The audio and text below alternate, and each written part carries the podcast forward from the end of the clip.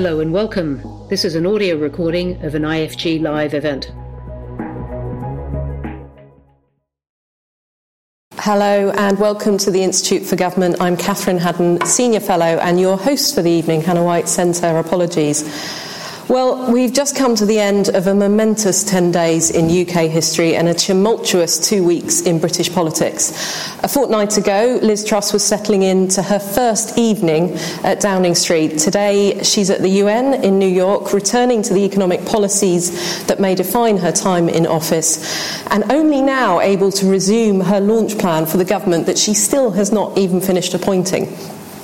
So, what a time to be taking a much longer view and, after a week of wall to wall documentaries, to consider the role that public personas and documentary making have on our politics. And what better person to discuss that with than the master of political filmmaking, Michael Cockerell? Thank you. Uh, Michael has been making documentaries about our politics and our government for over 50 years. He has interviewed 12 former prime ministers, almost as many as the late Queen. uh, and we are she very. three more than me. Yes, she did. We are very pleased to have him with us this evening. Um, and I should say, if you're watching at home, please do send in your questions using the Q&A function. Um, for those in the room, we will have a roving mic for questions later, and we'll be tweeting at IFG events using the hashtag IFG Cockerell. Um, we will also have a video and sound recording on the event uh, of the event on our website within 24 hours, which I think will be a one to watch back because we've also got a number of clips that Michael has been very generous to share with us and that he will be talking about this evening. Um, Michael, before we get into that, I just want to ask I mean, you've had a front row seat for a huge sweep of British political history. How has the last 10 days compared to what you've seen before? Madness. Complete madness. I mean, everything, ever since Boris Johnson became leader of the Tory party, um, everything's been going at warp speed. But it's speeded up even faster than, than, than Boris could make it. It's just for a journalist, there have been new stories sort of on the hour, every hour, instead of stories which last for three days and things like that. It's a very, very difficult world, but what's happened in the, in the last 10 days mm. just been extraordinary. Yeah. Just, and, and, you couldn't, you know, it's, I, I think it's been like a, a Netflix box set, Bor- the Boris years and subsequently. Um, written by a scriptwriter on speed, channeling Shakespeare, Monty Python, and The Sopranos.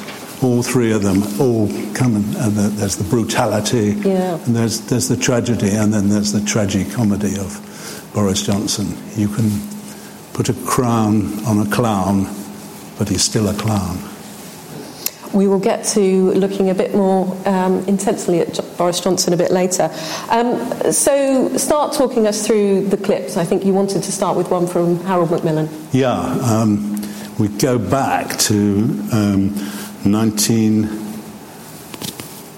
Oh, 1961 when the BBC was celebrating uh, 25 years of television and in those days, uh, the BBC was much more self confident than they are now.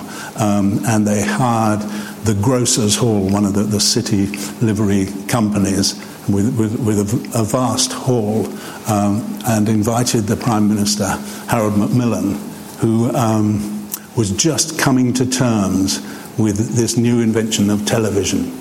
Um, and they invited him to, to make the speech on, the, on this 25th anniversary. So, if we're ready, if you could cue clip one, this is the Grocers Hall in London. It is in airports that television chooses to lurk. you go by sea, you go by road, you go by rail, nobody bothers you very much. If you go by air, there it is. That hot, pitiless, probing eye. After 14 hours of travel, you get off the aeroplane wanting only a shave and a bath. Oh no, you are cornered. The lights in your eyes, the camera's whizzing. You put up your hand, shade your eyes, and the next day there you are. In the Daily Clarion, looking weary, old, worried, over a caption which implies that you are past it. What timing? What I timing? I mean, yeah. he, you know, he was the, the actor, manager, um, prime minister, and, and he understood, began to understand uh, how you could use television. In fact, it was it was the Queen's coronation, and the, the, the Her Majesty wanted, uh, for the first time, the coronation to be to be televised. And Churchill, when he was prime minister, um, didn't want that to happen, but she overrode Churchill on that. Um, and Churchill himself n- was never ever interviewed on television. He hated the idea of television. He called it a tuppenny halfpenny punch and Judy show. But after the coronation, with, when the, the, the sale of sets doubled overnight, I remember myself, uh, we had uh, uh, a set in our house, and um, most of the neighbours didn't have, and they all crowded in to watch the television on our nine inch screen, which was seen as pretty good in those days. Um, but Churchill saw the power of television and decided that he was going to have a secret screen test made to see how he would come over on television. He'd come over brilliantly and used radio brilliantly um, on, uh, during the war and afterwards, but he'd never used television and he wanted to see um, how this new invention really worked. And he got his broadcasting officer, um, a woman called Winifred Crum Ewing. They were all called funny names like that in those days. And she uh, didn't have much to do because he was never on television. But uh, she arranged uh, to do a a secret film test to see what he looked like on television. And um, let, let me show you it. This is the Churchill screen test. Is the Yeah, it's coming. I've come here not to talk to you, and certainly uh, not to enable you to spread the tale all over the place, but just to enable me to see what are the conditions under which this thing they call TV is going to uh, make its way in the world. I'm sorry, I must admit uh, to have to uh, descend to this level, but uh, we all have to keep pace with modern improvement, and it's just as well to see where you are in regard to it. There's no point in refusing to move with the age, and therefore I have consented to come and have this exhibition, which is for one person and one person only.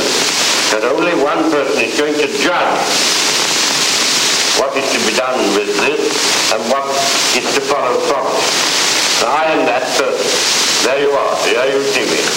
I am the one. I am the one. It was extraordinary. Uh, His contempt for television comes from, uh, sorry to have to descend to this level, this thing they call TV. He made it sound like a sexually transmitted disease.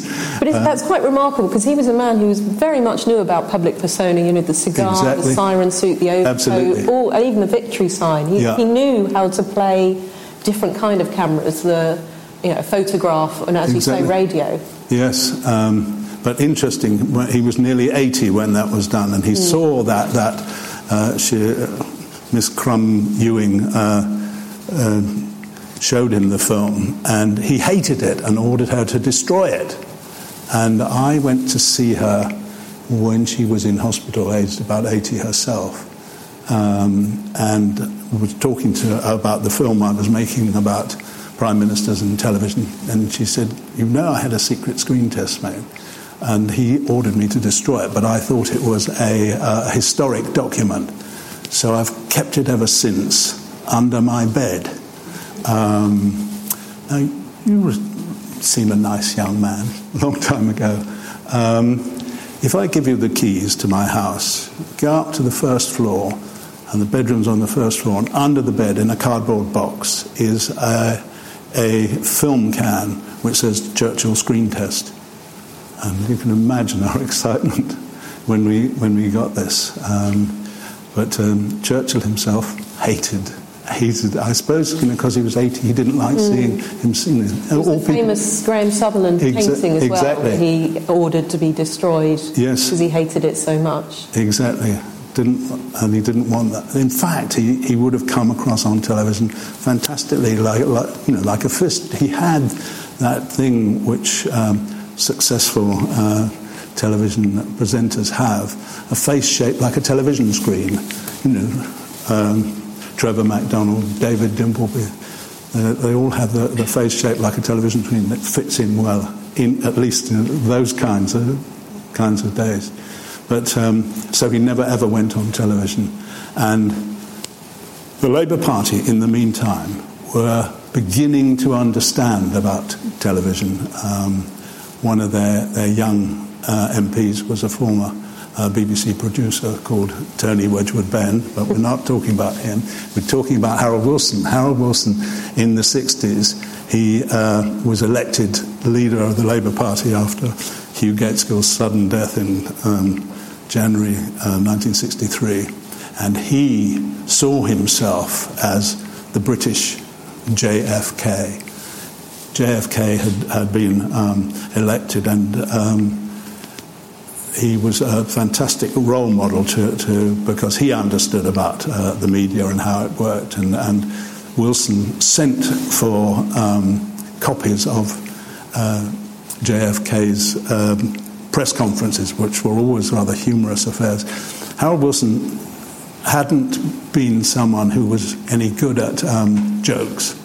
Uh, I remember Gerald Kaufman said to me that when he was in the Oxford Labour Club in 1948, um, he, he got Churchill, he got, he, got, he got Harold Wilson to come down to speak to the Labour Club, and he was, at the age of 29, president of the Board of Trade, and was the most boring spe- speaker ever. But then he said he taught himself a sense of humour. He mm. taught himself a sense of humour. And you'll see uh, uh, what, uh, what I mean by that when I show you this clip. I'm not ready yet for it, I'll just introduce it. It's. Um, Wilson um, has been watching uh, Kennedy and uh, remembered about the, the, the Kennedy uh, Nixon debates, and he thought there should be uh, the equivalent in, in Britain. He would be up against, first of all, Macmillan, and then it was Sir Alec Douglas Home. Um, and he, he, Wilson, felt he personified uh, the new Labour, New Britain, as he called it. Um, uh, young, born the first potential prime minister born in this century, and um, so he lo- looked at what was going on in America, and we can run the clip from there. And the new president's progress was closely monitored across the Atlantic by the Labour Party leader.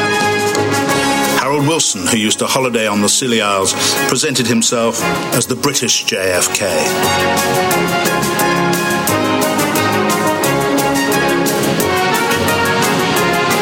Like Kennedy, Wilson saw TV as a way of reaching voters direct and bypassing the right wing press.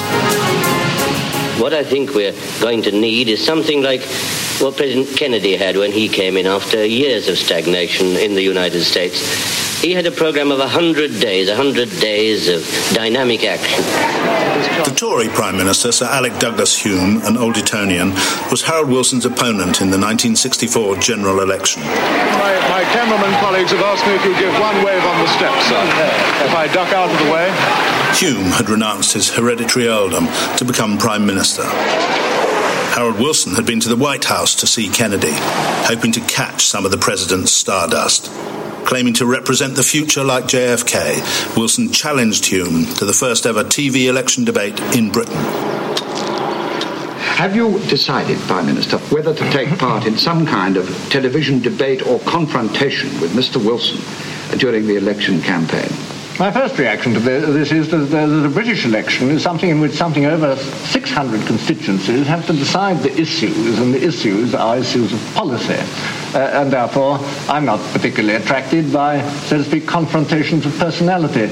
If we aren't careful, you know, you'll get a sort of um, what's called, top of the pops um, uh, contest. I dare say I should win it, I'm not sure.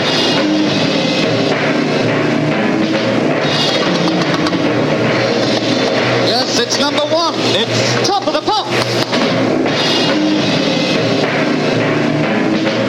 I'm not really very much uh, attracted by this. You'll first then get the best actor uh, as leader of the country, and the actor will be uh, will be prompted by a scriptwriter. I'd rather have our old ways, really, and put our policies firmly i- in front of our people. But if you decline Mr. Wilson's challenge, and after all, debate is in the between personalities is in the great British political tradition, might it not look as if you were running away?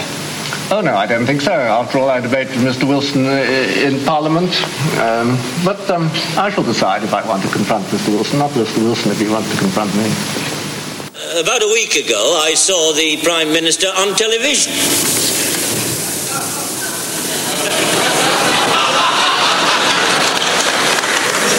It's a fact, I did. I'm just as much allowed to watch television as any of you. I have my favorite programs as you have. And this wasn't one of them. Again, wonderful timing and, and knowing the pauses and everything. He, uh, he was um, a fascinating uh, television performer. I remember on the night of the um, 1964 election, very, very, very close, um, and uh, a journalist said to him, What do you feel like to be Prime Minister? He said, I feel like a drink. But that point that, that Douglas Home was making, I mean, that it would hmm. become about personalities, Absolutely. politicians would become actors. I mean, that's something we still talk about. We talk about the presidentialism of our politics, that it's become too much about who's the good performer. And I mean, you, you criticised Boris Johnson at the beginning, but that was one of the, the charms of him for, as far as his party were concerned. Hmm. Was Douglas Home right? Well, it was, very, I think it was very prescient what he was saying because Sir Alec Douglas was often seen as, you know, the, the belted Earl and, and not very bright, but he actually saw a great deal when, when he was talking there. I thought that, that was interesting. He, um, Harold Wilson made fun of um, Sir Alec Douglas Home, um, who had renounced his, his earldom, um, and um, Harold Wilson said he's the 14th Earl of Home. And um, Alec Douglas Home said, Well, I suppose when you come to think of it, um, Mr. Wilson is the 14th Mr. Wilson, which is rather a good line. Um, I think it may have been written for him by his uh, speechwriter, who was uh, Nigel Lawson. Yeah. Shall we move on to Which is a good segue into the Thatcher era. the Thatcher era? Yeah, yeah. Um, yeah, I made a number of films uh, with Miss, Mrs. Thatcher over the years, uh, and I made one um, later after I'd made the, the, the ones du- during her time as Prime Ministership um, called The Making of the Iron Lady, because the, uh, we knew a great deal about her time as Prime Minister, but how she managed to come to become the first woman Prime Minister in the Western world um, in, in a, a, a, um, not, a party not um, known for, for its generosity to, towards women. Um, so let's run the making of the Iron Lady. Yes, please. One, two, Good. one, two, three, Well four. done. Thank you. Do we want? Who do we need? Who is the leader who really can lead Maggie Thatcher? It's Maggie for me. Strong as a rock, straight as a dime. You might find it a bit difficult to believe, but that's the official Conservative campaign song for the general election. you might find it a bit difficult to believe, but that was me 25 years ago making a film about Margaret Thatcher.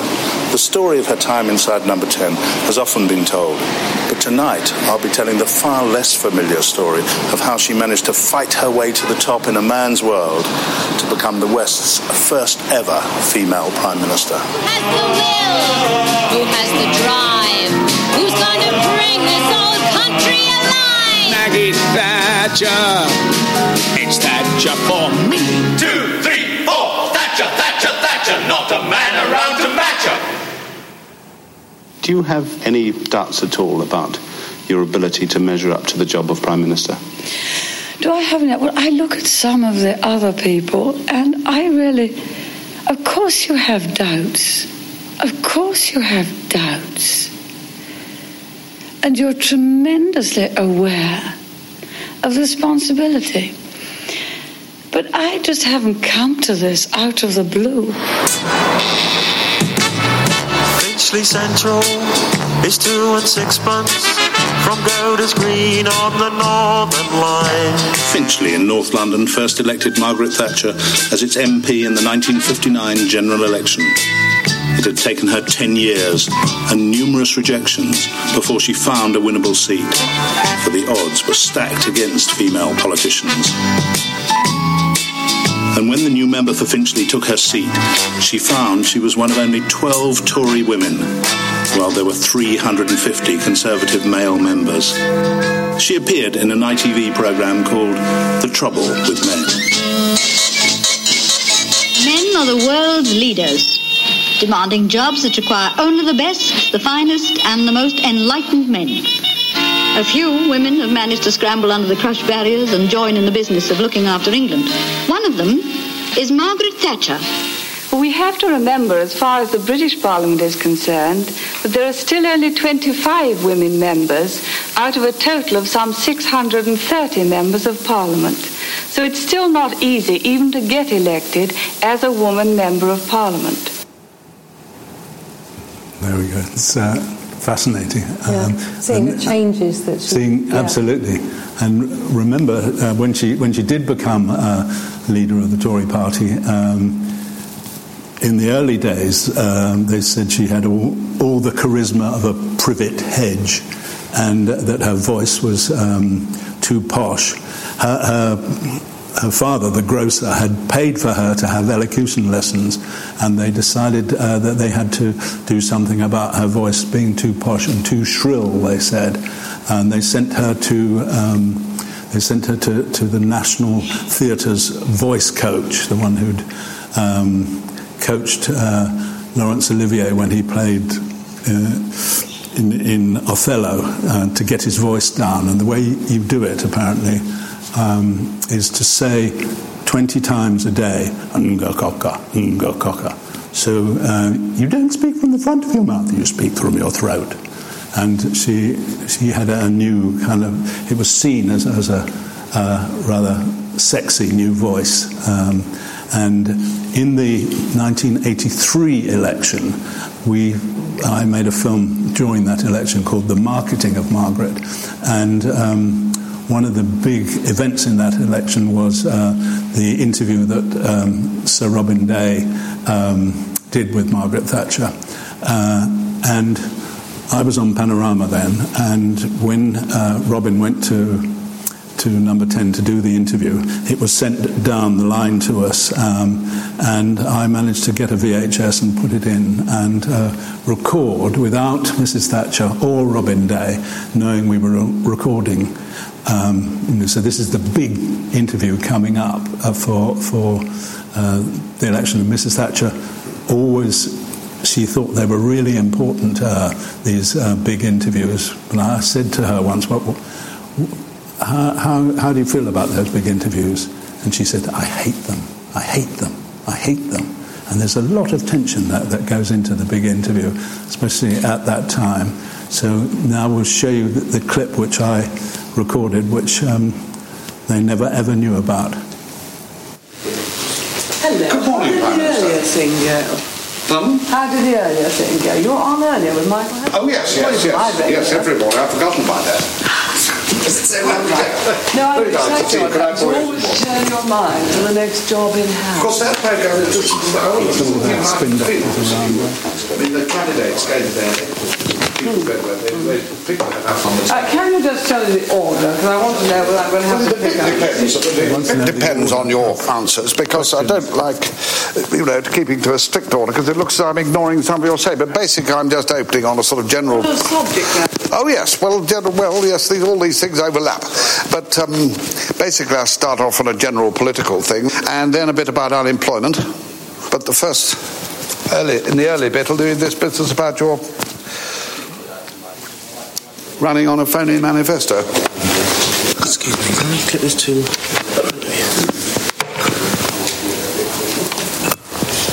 We're not going to get on to crime, are we? There might be a little bit on crime, but not, not, not a great section on it. Mm. Not a great section on it, but I think I can't, I can't escape it. Yeah, well, Oh, we're not doing Belgrano or anything No, like that, no, are we? no, right. no, I don't regard that as an issue, frankly. You should tell some of your colleagues. are we're not doing Harvey Proctor or anything like that, are we? National Front. No, nothing about that. And you have that away. These are broad issues, Lancaster. big issues, the fundamentals. The destiny of the nation. Tell me when they're running, they're running the clock because I want to set my watch so that it'll be on time. I've got to set my watch to the hour. You know. Uh, how much? Um, 40 minutes. Just a short chat. First time he gets her to smile. You were on very good form this morning at the press conference. were you there? No, I watched it on a set of television after Oh, I'd done did you? Hazeltime. We go and had a feed. You see, there's a Uh, feed. sorry, I'm out. just going to take I that haven't off been because able it to- might, um, it might uh, bang on the table. Right. One of the problems of doing that election call every morning is that I can't get to the press conferences that I, Yeah. I did on Monday, yesterday, and I will be on Thursday. You can see it's quite tense, isn't it? I'd like to show you the whole interview, but I haven't got time for that. But it's, it's quite interesting that, that she, she wanted to know the order, and he was prepared to, to give her But that's a pretty normal tactic of, of the you know presenter isn't going to tell them about the questions that they've Exactly, got. exactly. Although this was a bit of a deferential time. I mean, Robin Day was criticised in the past for you know perhaps being too kind compared to today's interviewers, where Yes, he, um, he, he was a, a lawyer by training, and it, it, it was often um, forensic questioning. But interestingly, he said to me when um, he, when Mrs. Thatcher became more and more sort of um, practiced in the arts of not answering questions. Um, uh, he was off to um, do an interview uh, with Mrs. T at, at number 10, and, and he said to me, Why don't I ask her, um, Prime Minister, what's your answer to my first question? Because he knew whatever he asked, she would have been uh, rehearsing with, with her spin doctor, uh, Bernard Ingham, playing, playing the role of, of, a very ferocious Robin Day.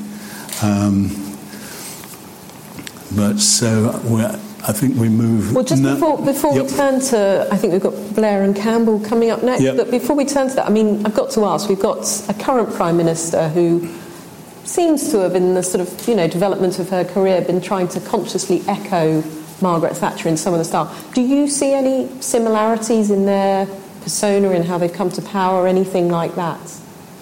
Certainly not in, in uh, the sophistication of uh, how she has come to power. This is a, a woman who has been uh, in every government um, uh, since since the Tories uh, got to power um, and um, never got sacked. And she's a lot of a lot of cabinet ministers did get sacked. Somehow, seamlessly, she has managed to move from one to the other. At the same time, uh, making sure that that she um, uh, makes people think uh, of Margaret Thatcher in terms of the way she dresses, in terms of going in a tank, all, all that kind of thing. She's, it's been a very sophisticated campaign to get there and has not really been, been sort of analysed and followed by, by people as it's been happening. Um, I don't at all get the sense that she's like Mrs. Thatcher. And Mrs. Thatcher was very, a conviction politician, very convinced about um, uh, her views. Um, I think um, with um, Liz Truss, um, some of it seems to be making it up as she goes along and moving in uh, into a position where she thinks it will uh, benefit her. You know, from the, you know, the those wonderful clips of her at the, the Liberal Democrats conference and the, you know the anti-royalist and all that to to quite a, a, a right-wing figure now. Mm. Um, And, and somebody who hasn't always seemed very. I mean, you saw Thatcher almost in her heyday there, much more comfortable Yes. going into those kind of situations. Yeah. still, I think, Um, certainly, in terms of the speeches that, that she's been delivering, um, obviously in a very difficult sort of period coming to be prime minister, she's stuck to you know what is her comfort zone. Whereas you see somebody just to cue it up like Tony Blair, very comfortable in front of the cameras, you know, consummate actor politician in a sense. Cue up his, uh, his particular bits. I think we've got him and Alastair Campbell. Yeah, if we could have the one before that, uh, which which is clip eight, if you if you've got that, uh, and I will set that up. It's very short. Can we do that? I don't know who I'm talking to. Am I? Opportunity and responsibility. They go hand in hand. And in return for those opportunities, responsibility. Not bigger government, but more effective government. Not bigger government, better government. New ideas for new challenges. New challenges, new ideas. Sometimes I hope it was uh, Blair who would think of the, the line first. And at the time of the next election, there will be just 1,000 days until the new millennium. A thousand days to prepare for a thousand years. Tomorrow there will be just over 1,000 days until the year 2000. 1,000 days to build a bridge to a land of new promise. Let us seize those days and the century. Yeah, you see, Clinton is, is so modest compared. Mm. Blair was, was uh, going to seize the millennium, the whole millennium. It was like, like um, Hitler's millennium, you know, the Third Reich, thousand, thousand year Reich. And, and, um, and Clinton just um, wanted, wanted you know, a century. That's um, very, very modest. Um, Blair himself, as we know, was um, a, a guy who. Uh, really began to understand uh, how modern media works, and especially with the help of um, Peter Mandelson and Alastair Campbell. I remember um, Peter Mandelson once uh, came up to me at a party. He, he glid into the room. He, he, no one saw him enter, but then he was on, on your shoulder, and you only know that, that he's there next to you, lurking, that, that word behind your shoulder when there was a sudden chill in the air. and he said to me, You do the things that's most important for a politician, Michael. I said, What's that, Peter? He said, You make them appear human. And then glid away, just as I might have been able to say. Um, uh, might be difficult with you, Peter, but he was gone, leaving only the faintest whiff of sulphur. but uh, um, the, I was pestering uh, Blair, whom I'd first filmed um, in uh, 1982 uh, when he was standing in the Ho- Hopeless for Labour safe Tory seat of Beaconsfield. Um, and um, I saw this, this um, very, very young, very smiley public school boy, and I thought I won't see him ever again. He, he lost by a, um, a, landslide, but he, he was there again uh, in, and, and, was elected in 83. And La- New Labour came under a great deal of uh, pressure about um, spin, spin. Uh, and they, they, thought it was the, the, the Tories um, reacting to the way New Labour had been so good at um, accusing the, the, Tories of sleaze. And so spin was the new sleaze for the Tory party. And for about six years, I uh, pestered um, Campbell, whom I knew a bit, and, and Blair to um, let, let us in to see how the Downing Street news machine operated. And eventually, um, they let us in. So we'll show, show this clip. uh, today's indignant demonstrators. Look, I just, I just wanted to say on the. the um, you see that? Is, is this? We didn't know. Yeah, right. um, the health behaviours have with the GPs. But the Tories make no apologies. That is exactly say that is an accurate description. to do it is ludicrous to suggest that serious politicians. Do you often come to um, your press secretary's uh, office? I do if I'm passing, which I happen to be. So how important is, is um, uh, your press secretary to you? Not at all. how, how, how, important is uh, Alastair Campbell to you? Of course, I mean, the press secretary is important for the Prime Minister. I mean, it would be odd if, if he wasn't, I think. Yeah, but this, this particular Yeah, well, I mean, you know, I like to think I've, I've hired the best in the business. I hope I have anyway. So, uh, yeah, of course. But, you know, a lot of twaddles talked about it as well. Yeah, but everyone says the importance you put on relations with the media is, is greater than it's been with any government in the past. I think it's just modern government now. Look, it's a 24 hour a day news media. If you don't, if a story comes out that says something and you don't you haven't got the capacity to get on top of it and say no hang on sorry the facts are x and y and as you probably discovered i mean it's not as if you know these stories don't take a life of their own and then start running away into the far distance. And then the public thinks oh my goodness what on earth are they doing that for when you're not doing it at all? Um, you know it's important to have the capacity to, to get on top of the, the news as far as it's possible. But it's it's less important to us than I think it is in, in the way that people perceive it and when they say, say in the papers who announced the camera spend your whole time thinking about how you're going to win the next election, everything is planned and worked out to be spun in that sort of way. I mean, it's just rubbish. Well, it's like, well, I was supposed to have spent my holidays with him last year or something. I mean, you know, much as I like him. But, uh, no. So why do you think the press don't believe this? Are they corrosively cynical? I honestly don't know, and that's for you to to do. But what is important for me is that it doesn't disturb me from doing the things that are really important in the end, oh, which are, you know, the things for the, for the country. Otherwise, there's no point in doing this job. And you know, people, you know, people can believe that or not as they like, but that's that's what I spend my time thinking of. So why you just spent seven minutes talking to Michael Cockerell?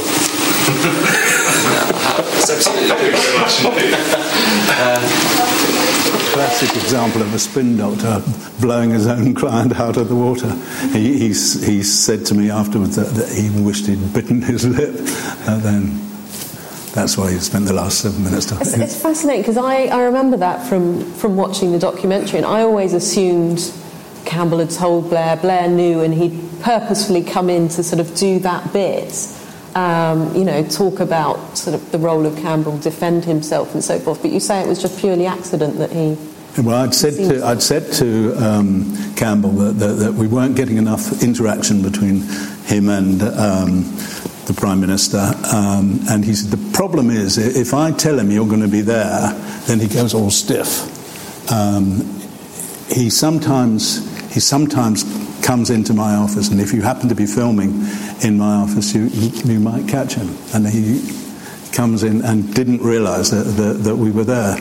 Um, and he, you know, I took the opportunity to doorstep him in his own office. It was, but it, a, a, lot of the, the, the, the press uh, coverage of it said that it looked as if um, that he, Blair, in, in shirt sleeves, was, was, was the, the, sort of naughty schoolboy coming mm. into the headmaster's study rather than the other way around. Mm. And um, I remember that the next day I happened to be playing in a, a charity cricket match where Rory Bremner, the impressionist, was, and he said, I'm watching that film frame by frame. And he got, he and another guy who played uh, Alastair Campbell got their, their body language and their voice absolutely right Notice after him that. doing the yeah. classic Blair hand movement, yeah. Um, I mean, Blair did bring a new way of thinking about sort of political handling of the press to government, didn't he? And, and you know, Alastair Campbell was a big part of that, but I think it was also Blair's ability in front of the cameras. Yes. Um, I mean, he, he, he from, from the first, uh, the, the Labour Party and Mandelson in particular, uh, well before um, Blair was anything other than an up and coming MP, would put him on television um, because this was a new, fresh face of Labour. And he, he became very experienced uh, uh, about it all. But um, he. He, I remember going to film him in the run up to, to the Iraq War. Mm. And um, the, the, the, it was about six months before the Iraq War, and uh, the, the, the, number 10 line was that um, no decisions have been taken. No decisions have been taken. Uh, and I was doing a film about Anglo-American relations, and and I said to to Blair. Um, an American Secretary of State said the definition of the special relationship for the Americans is are the Brits going to be there when, when the shooting starts? Are the Brits going to be there? And uh, Blair said, exactly, they don't want warm words of consolation. They want to know, are you going to commit your troops? Um, and um, he, I said, uh, the, this American Secretary of State had said, um, yeah, they want to know um, are the Brits prepared to pay the blood price? And um, uh, Blair said, that's exactly what the relationship is. And the next day in all the papers, it was Blair says we'll pay the blood price. And I remember walking out of number 10 thinking within six months we'll be at war. All right, well, let's. Uh, I'm conscious of time, so let's turn to another person who seemed, seemed quite comfortable in front of the cameras, perhaps less so towards his end of time of office. But um, I think your last few clips are about Boris Johnson in particular. Yeah. So um, I made a, um, a, film about Boris Johnson. I, I, don't know which one. What, which one do you say you've got? Um, I can't remember which one was I up first. I think it, it, should be clip 11. which is is that the one of him? Was it one? That's right. Yeah. Yeah. So this was this, is was a film. This is this is we've got that ready.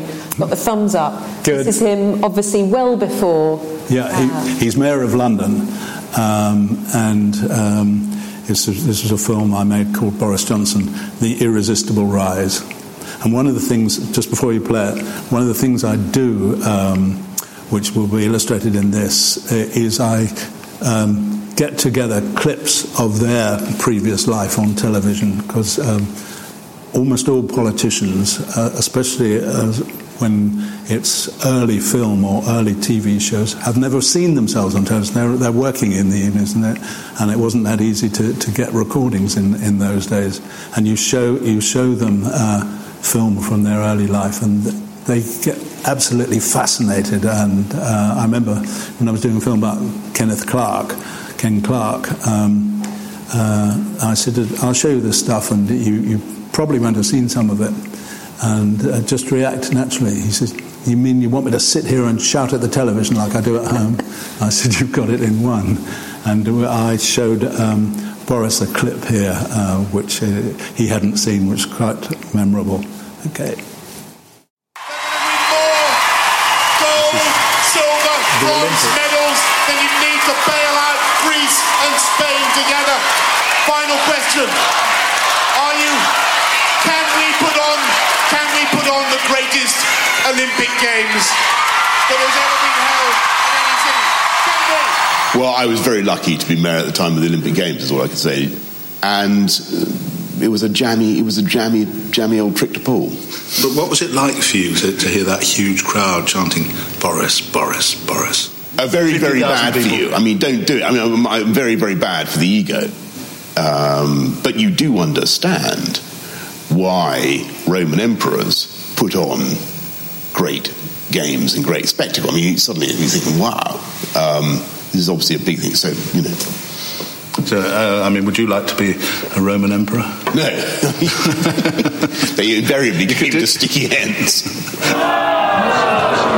He'd fly through the air with the greatest of ease, a daring young man on the flying.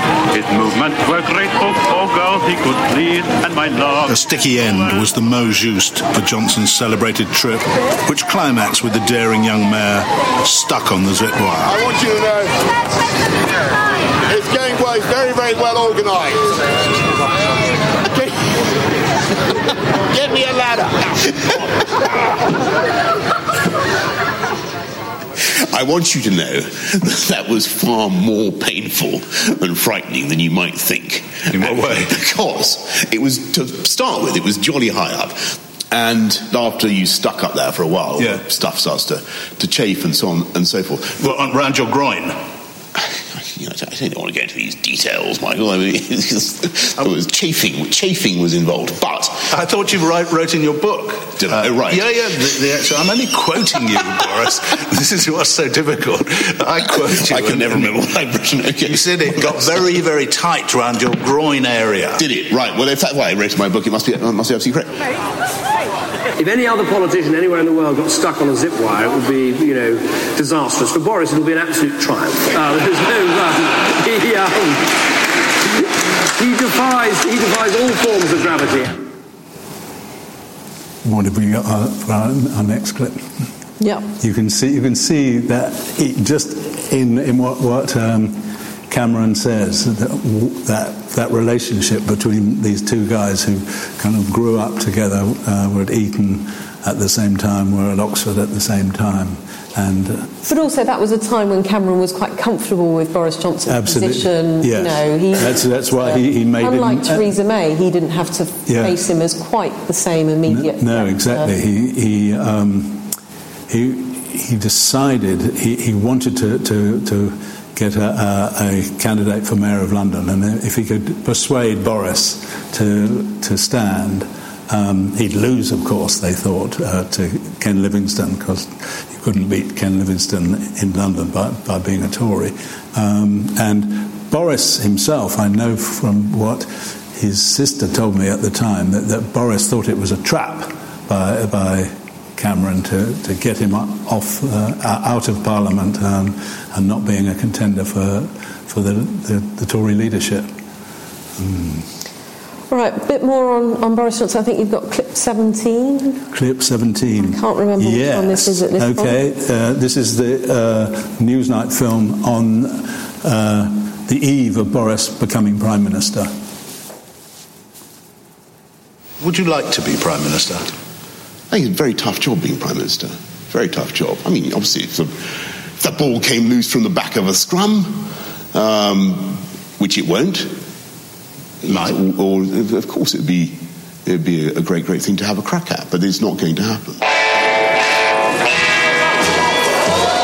The human bulldozer who snatched the ball from the back of the Tory scrum is a man of many contradictions. A classical scholar turned popular entertainer, a self proclaimed liberal one nation Tory, hand in glove with the hardline Brexiteers. There's a spectrum of opinion about him. One is that he will be the most unsafe pair of hands ever to open a prime ministerial red box. And at the other end, people think here is a man of brilliance and flair who can suddenly, like an alchemist, turn the base metal of Brexit to something shiny and remarkable. So, who is the real Boris Johnson? What makes him tick? And what kind of fist will he make of the job he has craved since he was a boy? This is Boris Johnson, age five, paddling his own canoe. He grew up the eldest of four children in the hugely competitive Johnson family. He knows that life is a competition and he wants always wants to be top. Whenever anyone asked him what he wanted to be, he would answer world king. That is true. He painted this self portrait at the age of 12 and downgraded his ambition to becoming British Prime Minister. He was off to Eton, where he became a star of the school plays and discovered he could make people laugh. Do you think that you learnt something for later life from acting in plays at Eton? That you could actually get more laughs by looking as if you don't know your lines than actually remembering them? Well, I certainly think that as a general tactic in life, if that's what you're driving at, it is, it is often useful to give the slight impression that you are deliberately pretending not to know what is going on. Because the reality may be that you don't know what is going on, but people won't be able to tell the difference. This is why he's dementing for other politicians, because they're all, to an extent, playing a part assigned to them by the party. You know, you have to be loyal, you have to be a good Tory. Boris has realised quite early on that he would go further if he broke all those rules, and people would love him even more. And we've got one last clip, I think, uh, which is clip 18. Um, and this was also, also came from that film on the eve of him uh, becoming prime minister. I was going to show you the film I made, which you may have seen, um, about his time as prime minister, but for technical reasons we couldn't uh, get it. Um, but this is a very good substitute. This is the end of the, the, the film about him uh, on the eve of him becoming prime minister, and um, you will see uh, Sir Nicholas Soames. Um, the, the uh, grandson of uh, Churchill and an old Etonian and friend of, of uh, Boris Johnson, who starts by talking about uh, Boris's time as um, Foreign Secretary and what that did for him. I think he had a chance to prove to the world and to himself, to his friends and supporters, that he would be an outstanding, he could do a really big job at a very difficult time, which it was, and in my view, he failed. So that again also gives me cause for anxiety and worry. It doesn't alter the fact that he's extremely agreeable to have dinner with. Sir Nicholas Soames is the grandson of Sir Winston Churchill. And Boris Johnson recently wrote a biography of Churchill in which he pointedly noted that Churchill was a journalist turned politician with many human flaws who was written off but called in to save his country in its darkest hour. Alexander Boris de Pfeffel Johnson is now about to become Britain's 55th Prime Minister and the 20th Old Etonian with many people questioning his ability to handle the most daunting and difficult of jobs in the most forbidding political environment since the Second World War. Do you have any doubts about your ability to fulfill the role of Prime Minister? I think people who don't have doubts or anxieties about their you know, ability to, to, to, to do things probably have something slightly terrifyingly awry. Um, you know, we all have worries and, uh, and insecurities, but I think um, I think I've done it. I think we've done a pretty good job so far in City Hall, and that's what I want to continue to do. Boris has a, a vision for the country, uh, and this this energy and this optimism which the British people are longing to feel because he believes in the future. He is an optimist, and an optimist is catching. It's like a smile, it's catching. You share it like a cold. You look at it and you smile too. He's not phased by difficult. In fact, I think the harder the challenge, the more we'll get out of him as Prime Minister Boris. My biggest single worry, perhaps, about Boris Johnson is that he seems to me to be a politician who has inhaled his own legend before he's created it. He's shown levels of personal and political narcissism which do worry me. And it's as if he believes in his own myth. My own feeling veers towards the anxiety end of the spectrum. I hope I'm wrong, but it certainly does veer towards the anxiety end of the spectrum because you cannot busk being Prime Minister. I texted him last weekend and I said to him when Churchill became Prime Minister, on the day he became Prime Minister, he went back to his flat where he met my grandmother and his children. And they drank a, a bottle of champagne. And he proposed a toast, which I quoted to Boris, of here's to not buggering it up. And I said to Boris, I can't possibly vote for you. I can't vote for you. But I pray for all our sakes you don't bugger it up. And that is my hope for Boris. And your fear? My fear is that he could bugger it up. End of film. Yeah. So.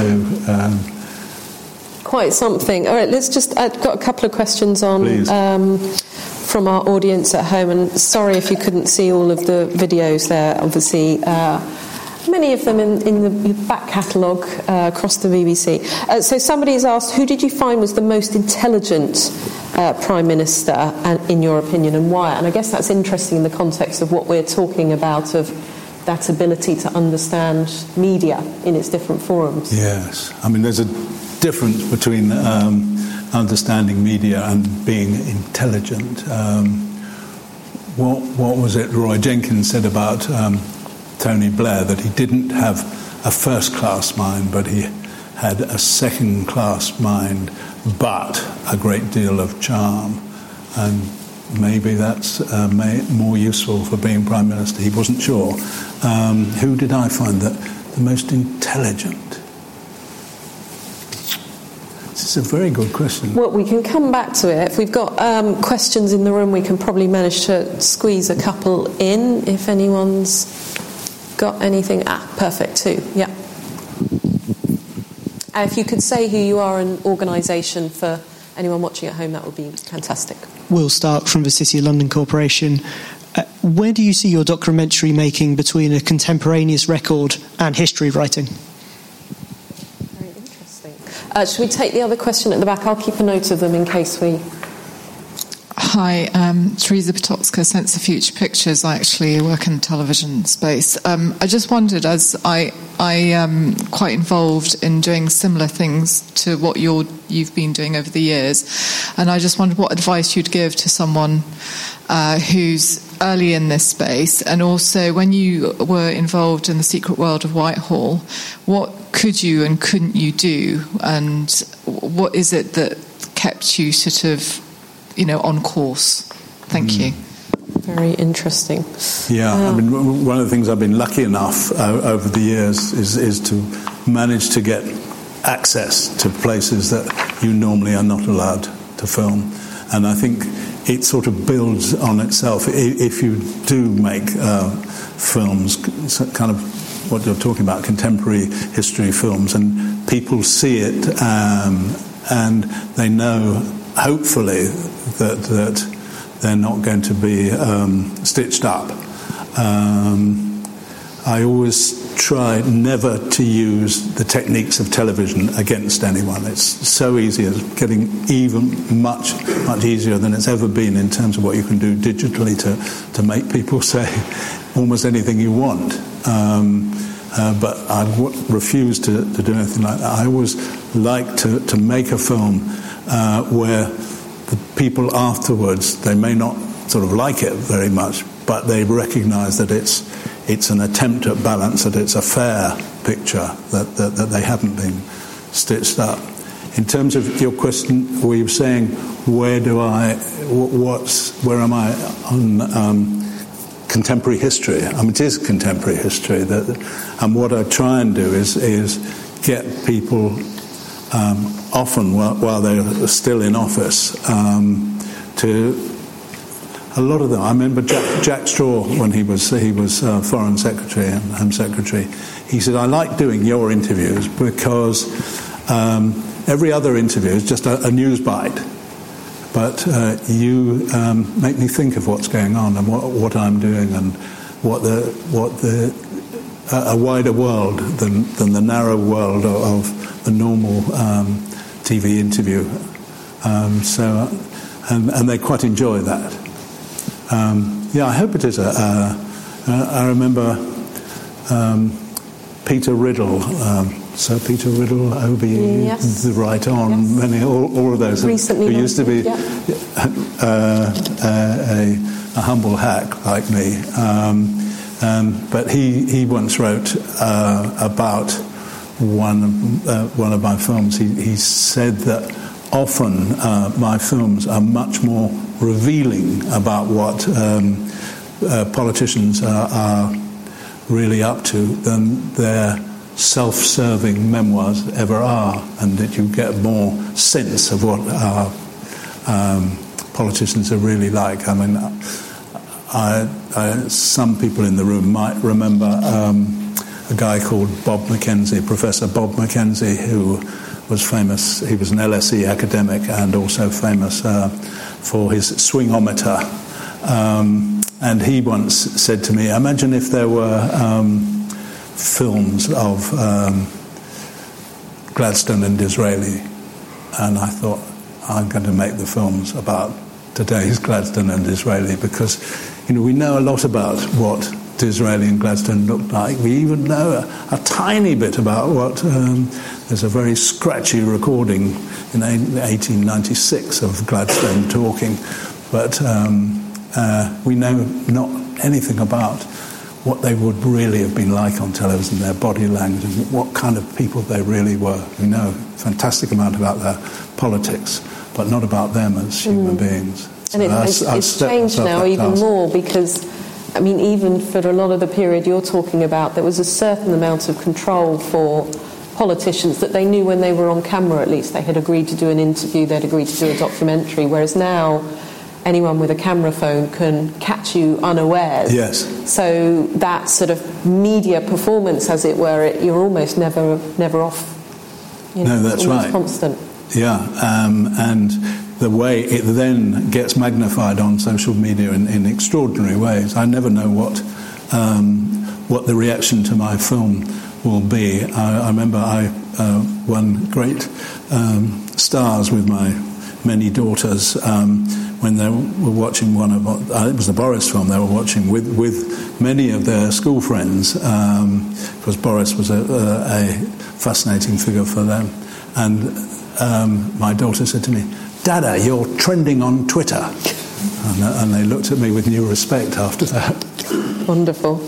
Um, a quick question from me. I mean, we talked about what a tumultuous few years it has been. Mm. You've had obviously unparalleled access to Whitehall at, at various times for various documentaries. Is there a particular moment, a particular department in the last few years that you just wish you'd been there with the cameras? Yeah, I'd like to have been in the Treasury with Rishi Sunak. Very definitely, and I'd like to have also expanded that to see how Rishi Sunak was making absolutely sure he would be the next Prime Minister. You know, he was doing a bit of chancelling, but he was doing a great deal of image building and not really noticing that there was someone else doing the same thing. Yeah, That would have been fascinating. probably have to wait for the, the memoir, self serving hmm. or otherwise, to, to find out about. Okay, we're going to have to draw it to a close now, uh, out of time. Thank you very much, Michael, for joining us tonight. Um, your book uh, is available, um, which covers your, your memoirs, and we've got a few copies outside as well. It's called Unmasking Our Leaders Confessions of a Political Documentary Maker, and there are a lot of stories which I haven't told Yeah. tonight. Looking forward to reading it myself.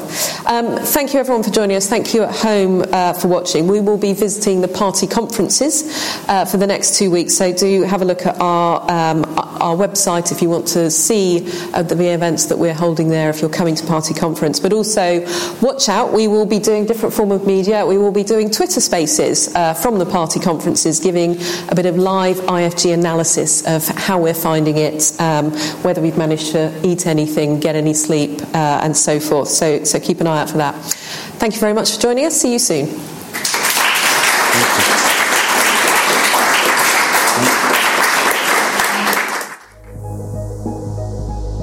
Thank you for listening, and we hope you've enjoyed this edition of IFG Live. Please do subscribe to hear more, and if you'd like to know about our upcoming events, please visit instituteforgovernment.org.uk/events.